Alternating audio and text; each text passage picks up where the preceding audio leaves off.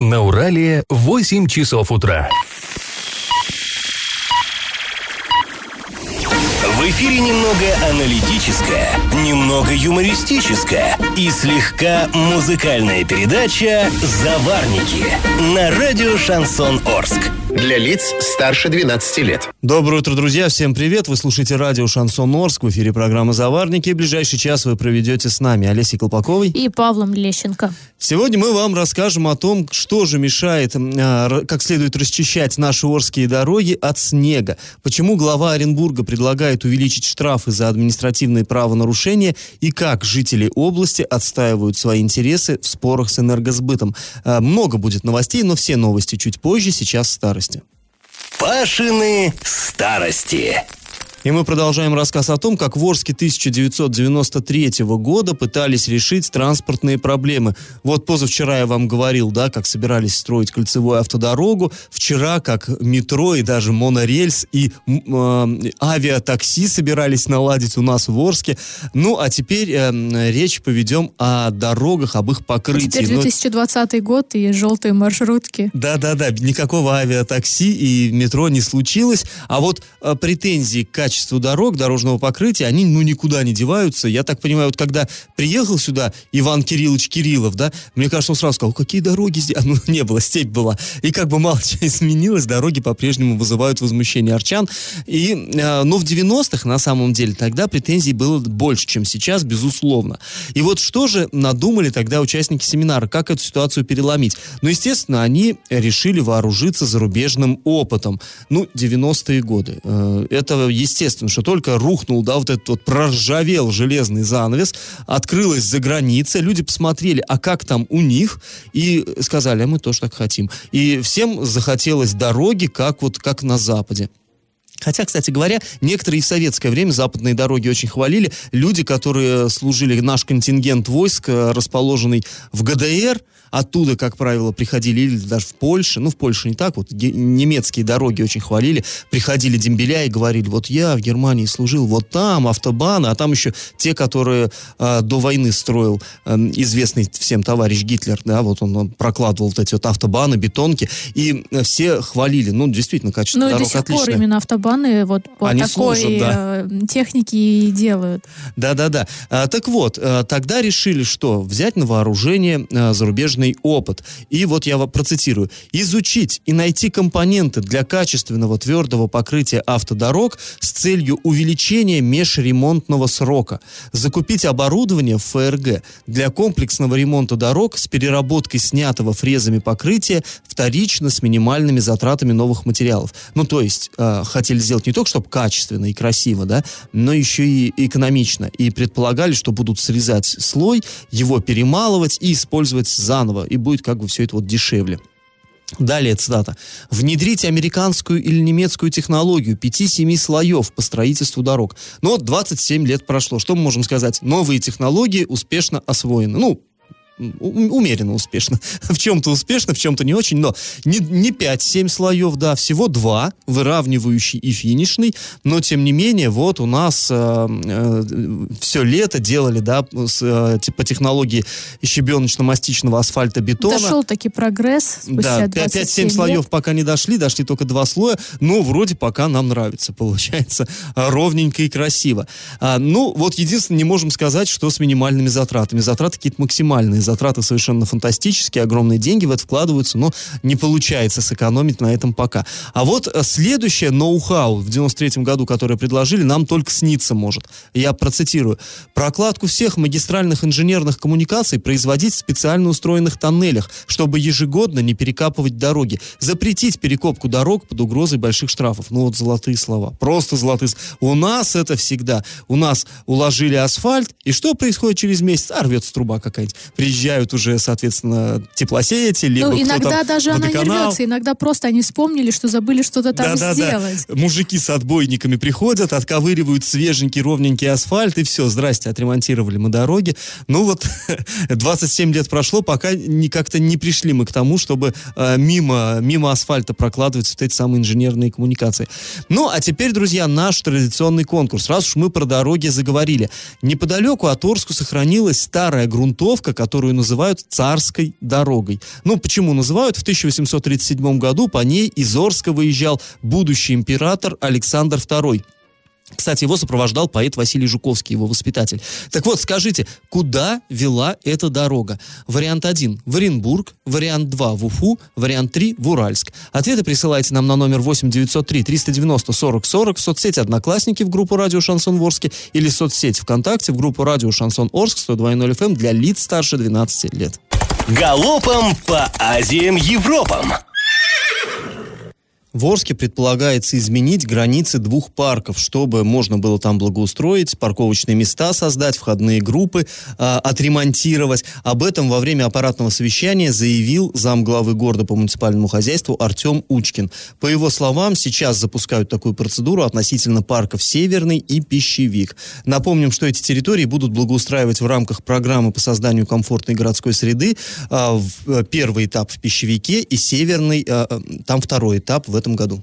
10 автомобилей, принадлежащих э, Южуралмашзаводу, проданы с аукциона. Такую информацию опубликовал конкурсный управляющий Игорь Ковалев, э, осуществляющий процедуру банкротства. На торгах удалось выручить 4 миллиона 842 тысячи рублей. Все эти деньги пойдут на погашение долгов перед бывшими работниками предприятия. А на недвижимость, принадлежащую заводу банкроту, речь о частном доме и нескольких квартирах, где жили руководители предприятия.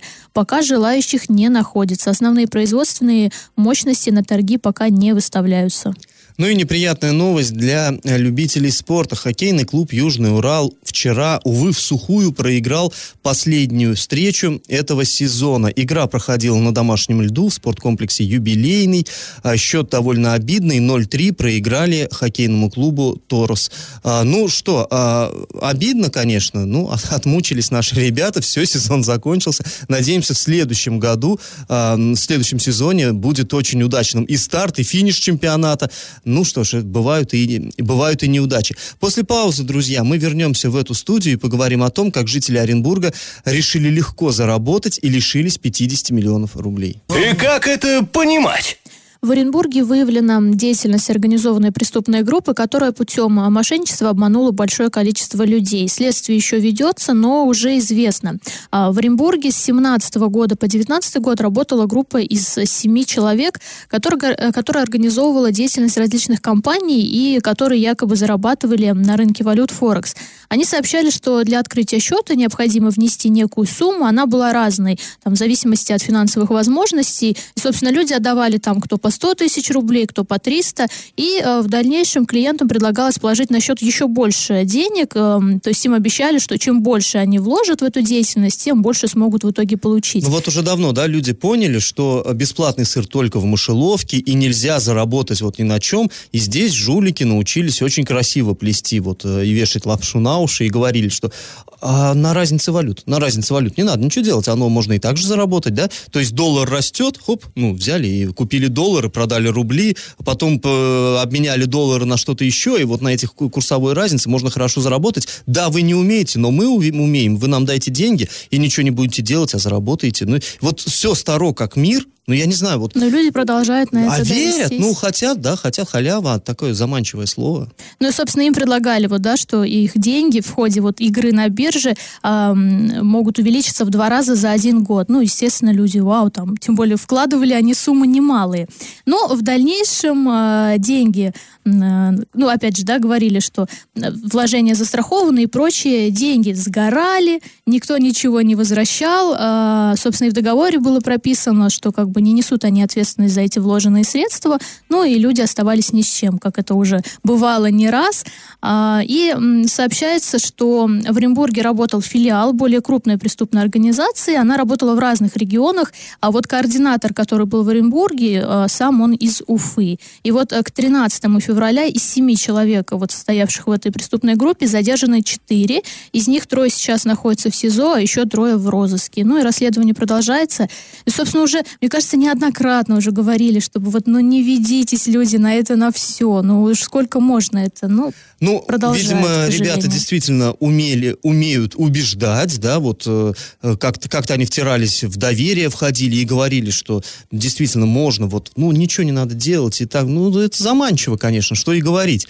Но э, действительно не так, э, не так просто. И валютные биржи, да, они существуют, действительно существуют. И да, действительно, кто-то на них зарабатывает, кто-то просаживает большие состояния, но это естественно.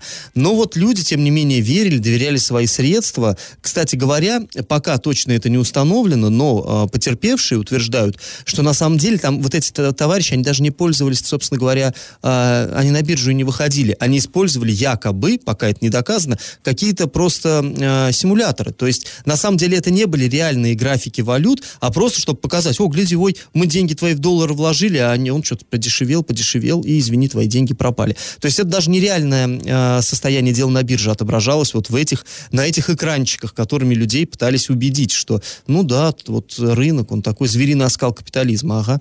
Ну, Ну, вот в суде стало известно, что вот э, этим организациям отдали более 50 миллионов рублей оренбуржцы. Но опять же, известно далеко не о всех э, пострадавших.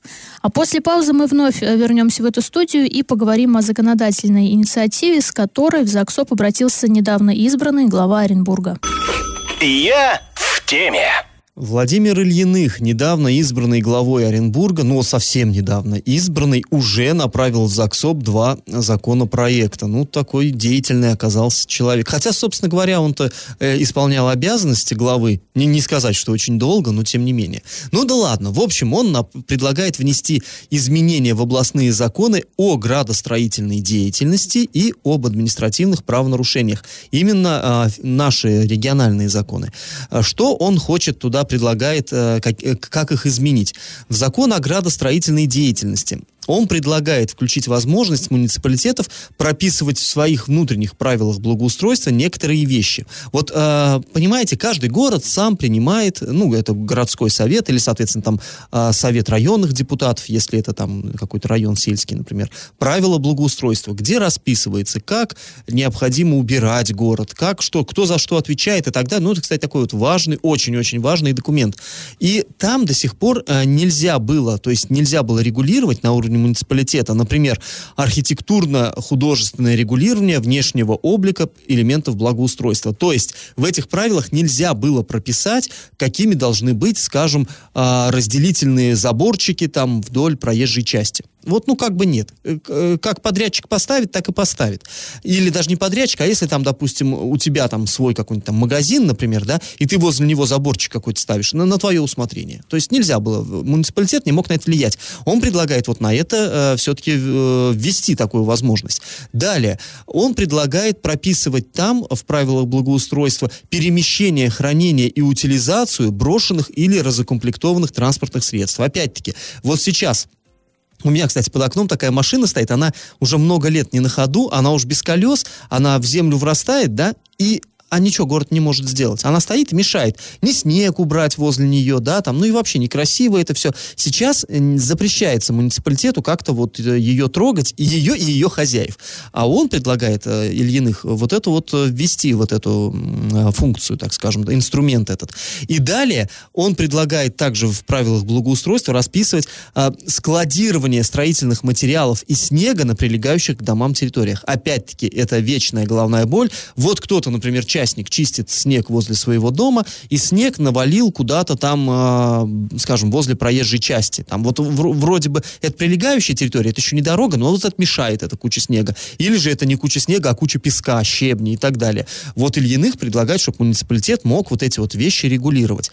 И далее, это первое, это вот первый закон. А в, адми- в закон об административных правонарушениях, как бы это логическое продолжение, он предлагает там э, усилить ответственность э, граждан за нарушение, в том числе и правил благоустройства. То есть вот те люди, которые, скажем, завалили снегом, да, там прилегающую территорию, например, или там бросили это же транспортное средство, или еще что-то вот, вот э, нарушили такое, они а, должны будут заплатить штраф от 2 до 3 тысяч рублей за первое нарушение. Сейчас штраф значительно меньше. А если за повторное, то уже от 4 до 5 тысяч.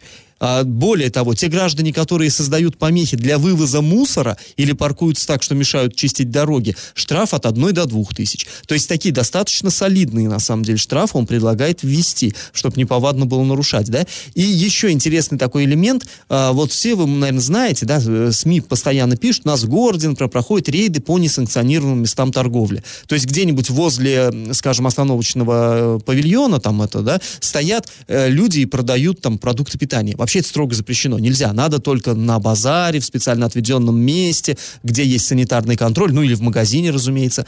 А вот так нельзя. Где пыль, где вот это все, там, запрещено. Но сейчас штрафы такие смешные. Я сам был э, с представителями администрации в рейдах таких ездил ну, как журналист, разумеется, и э, видел, там подъезжают, там э, у человека стоит много-много коробок, допустим, с кондитерскими изделиями. Ему говорят, кто хозяин? Он говорит, я. А, потому что если он, э, ну, скажем, сдаст ИПшника, да, это уже, там будут большие штрафы. А если он это берет на себя, ему, как физическому лицу, там какие-то копейки выписываются штраф. Так вот, Ильиных предлагает, что вот за такие нарушения физическим лицам а, а, штраф повысить от 2 до 3 тысяч рублей, а за повторное нарушение от 4 до 5 тысяч рублей, именно для физлиц. То есть вот, ну, новый градоначальник Оренбургский решил вот так э, сразу взяться очень жестко за дело и, э, в общем, навести порядок. Ну, я не знаю, на самом деле, может быть, есть противники э, у этого, у этой инициативы, но, как по мне, в общем и целом, все довольно логично. То есть, вот, мне кажется, что, в общем, здравая идея, и почему-то у меня такое предчувствие, что депутаты ЗАГСОБа с этим согласятся, даже не потому, что это логично, а потому, что это, это нога кого надо нога.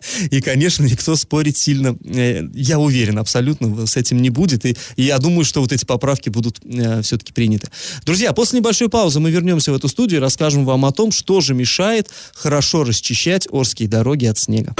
Я в теме.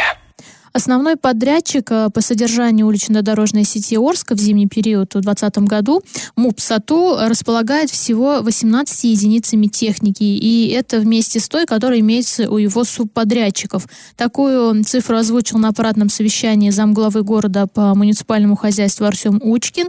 А напомним, что в этом году в город было поставлено несколько спецмашин, в том числе и грейдеры, которые до этого в муниципалитете не было. При этом подрядчик не успевает вовремя вовремя убирать снег и на дорогах, и устранять наледь на тротуарах, поэтому образуется и колея, гололед. И, э, об этом уже говорят там не только местные ну, жители, да, но и контролирующие органы. Но техники все равно не хватает. Вот для сравнения, после каждого снегопада пресс-служба Оренбурга всегда присылает пресс-релизы, даже их несколько, и рассказывает там, сколько вывезли э, машин снега и так далее, хотя город по площади намного меньше Орска. Ну и вообще, да, касаемо дорог, это вот больная тема из года в год. У нас э, вроде бы говорили, что все, появится техника, все будет идеально. Чуть-чуть там добавили техники, но, собственно, как были проблемы, так они и остались. Но и все равно еще и мало. Но здесь, на самом деле, что наш город по площади меньше Орска, это, я помню, все была любимая... Так, меньше был Оренбурга, Оренбурга. Ой, а, Оренбурга. А, любимый аргумент Юрия Александровича Берга, он приезжал и говорил, что ж вы хотите, Орск какой огромный. Ну, на самом деле, это немножко лукавство здесь, конечно, присутствует. Орск, он по площади, да, громадный, гораздо больше Оренбурга. Но а, чистят-то не площадь всю, да, у нас он, если едешь из одного поселка в другой, ты по степи едешь, едешь, саму степь никто не трогает. Все-таки чистят непосредственно дороги. А э, площадь дорог и протяженность дорог у нас существенно меньше, чем в Оренбурге, потому что Оренбург, он плотненько так э, связан э, разными дорогами, а у нас все-таки вот он так... Основную часть города занимает все-таки дикая степь, конечно.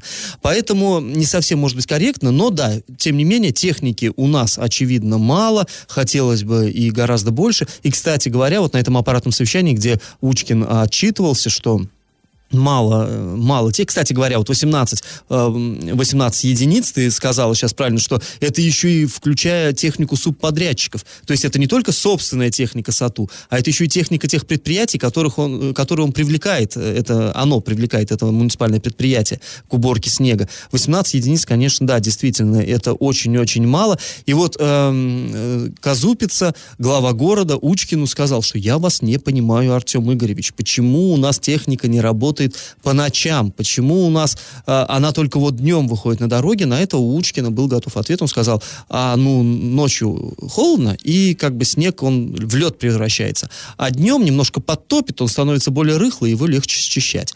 Ну, на самом деле, вроде, с одной стороны, логика в этом есть, но с другой стороны, мы понимаем, что днем-то полноценно чистить дороги, наверное, неудобно, потому что тут и транспорт ведь ездит, и все это такие неудобства. Ну вот даже внутри самой администрации сами чиновники пока не могут определиться, как же все-таки им надо чистить снег. Там ночью или днем, или когда, как. Ну, снег, э, ладно, но когда вот э, прошел дождь, вот там на прошлой, да, неделю, две недели mm-hmm. назад, потом это все... Ну, то есть есть прогноз погоды, но все же мы люди, мы все смотрим в интернете, в, там, в телевизоре, э, и, и все говорили, ну вот прошел дождь, как-то, ну там снег-то был, естественно, он тоже немножечко растаял, но можно было чуть-чуть там посыпать реагентами, выйти собрать это, чтобы хотя бы потом вот этих вот огромных э, не было камней замерзших и прочее, потому что вот тогда город был вообще, я не знаю, сейчас опять, благодаря погоде, опять же, а не коммунальщикам, более или менее стало нормально на тротуарах, на дорогах, но я не знаю, каким образом у нас будут решать эти проблемы. Надеюсь, что через лет 50 хотя бы мы дойдем до такого уровня, что будут чуть-чуть чистить тротуары, и мы не будем падать.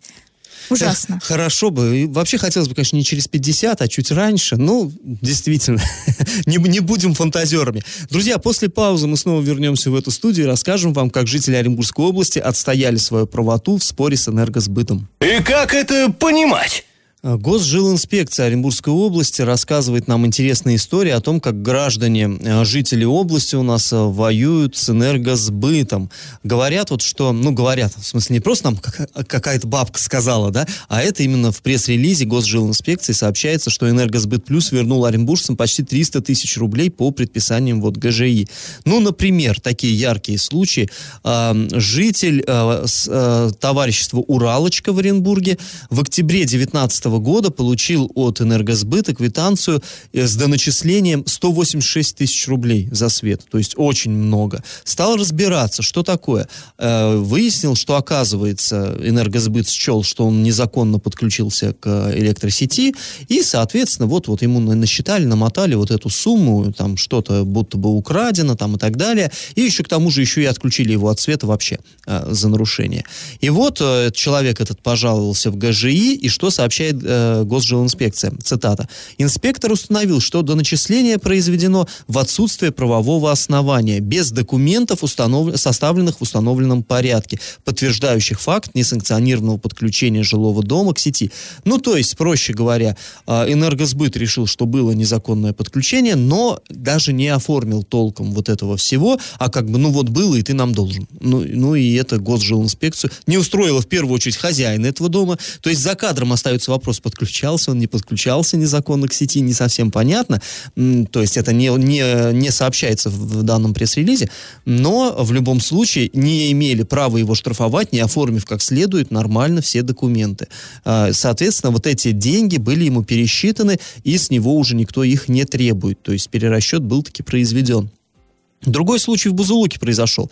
Там э, тоже жилой дом по улице Демьяна Бедного, э, там счетчик, он подлежал поверке в связи со стечением срока поверки. И вот Энергосбыт Плюс, э, тоже там их сотрудник, составил акт, что, э, дескать, счетчик неисправен. Но была разница между теми показаниями, которые передавались э, ну, к оплате, и теми показаниями, которые оказались на этом счетчике фактически. И вот эта разница, она оказалась очень солидной, 86 тысяч рублей. И человеку сказали, плати, как бы, опять-таки, ты должен. Но тут тоже энерго... О, извините, госжилинспекция вмешалась и сказала, что, ну, с какой стати, если этот счетчик неисправен, то почему же вы принимаете э, именно за основу расчетов его показания неисправного-то? Это все можно считать, но только если он исправен, а нет, так на нет и суда нет. И в итоге тоже человеку был перерасчет произведен в сторону уменьшения вот именно на эту указанную сумму. Ну, вот два таких ярких ярких, э, два ярких эпизода, сообщает нам Госжилинспекция. Э, при этом не можем не сказать, что жалоб-то таких тьма. Вот к нам в редакцию периодически обращаются, как-то мы уже вам тут рассказывали, то, что эпопея была в э, совхозе «Строитель», поселок совхоза «Строитель», здесь у нас в Орске. Тогда люди обратились к нам, и просто массово у них они говорили, что счетчики вот эти, которые висят на столбах, счетчики РИМ, они как-то очень сильно врут в пользу энергетиков. То есть люди говорят, мы столько не потребляем энергии, и э, потом выяснилось, что да, действительно, там были какие-то... Тех... Ну, то есть мы уже про это написали, здесь рассказали в эфире Заварников. Оказалось, что был какой-то технический сбой, и поэтому людям насчитали неверные суммы, там тоже какие-то космические совершенно. И им, да, там, э, чи... ну, не всем, но частично был произведен перерасчет, все-таки там какая-то работа над ошибками была проделана. То есть, на самом деле, э, жалоб довольно много в этой сфере, ну и, как мы видим, иногда, пусть не всегда, но иногда все-таки э, здесь людям удается отстоять свою позицию, и вот в том числе с помощью госжилинспекции, ну что же, рады, что справедливость восторжествовала. После небольшой паузы, друзья, мы снова вернемся в эфир и расскажем вам очередную криминальную новость. Новость дна. Ленинский районный суд города Оренбурга вынес приговор в отношении четверых обвиняемых по делу о создании запрещенной в России секты Илле Аят. А, ну, действовала она на территории нашего региона с 2006 года. Говорят, что, ну, как говорят, в суде выяснилось, что по области э, э, существовало 16 центров. Занимались они целительством, там проводили специальные обряды, там как-то использовали соленый чай, энергию солнца и все такое прочее. Люди верили в исцеление от болезней. И вот по сообщениям СМИ, одна женщина, э, участница вот этой секты, она умерла от того, что отказалась принимать необходимые ей лекарства, а мужчина получил стойкое психическое расстройство. Но а, в любом случае в суде а, вот было назначено организатору секты наказание в виде двух лет колонии поселения за это цитата, создание некоммерческой организации, посягающей на личности права граждан. А, два года колонии поселения. Остальные трое были освобождены в связи с истечением срока давности. После небольшой паузы, друзья, мы с вами вернемся в эту студию, чтобы подвести итоги нашего традиционного конкурса. Раздача лещей. А я вас спрашивал в начале программы, в какой город вела так называемая царская дорога, по которой в свое время из Орска выезжал будущий император Александр II. Кстати говоря, позже по этой же дороге ехал еще и другой будущий император Николай II. А, так вот, царская дорога это бывший почтовый тракт Оренбург-Орск. А, то есть это была а, там главная, главная такая магистраль, хотел сказать автомагистраль. Какая авто? На лошадках, на лошадках тогда ездили. Была главная магистраль, которая связывала наш город со столицей губернии. А, но потом вот этот э, почтовый тракт, он потерял свое первоначальное значение, когда была запущена железнодорожная ветка Оренбург-Орск, и как бы э, автодорога тоже была проложена, ну, примерно параллельно вот этой ветке. Там более короткое расстояние, более удобное. Но так или иначе, правильный ответ сегодня один – это Оренбург. Победителем у нас становится Вера, она получает бонус на баланс мобильного телефона. А мы с вами прощаемся. Этот час вы провели с Олесей Колпаковой. И Павлом Лещенко. Пока, до завтра. Завариваем и расхлебываем в передаче «Заварники». Каждое буднее утро с 8 до 9.00 на радио «Шансон Орск». Для лиц старше 12 лет. Радио «Шансон». СМИ зарегистрировано Роскомнадзором. Свидетельство о регистрации Л номер ФС 7768 373 от 30 декабря 2016 года. Для лиц старше 12 лет.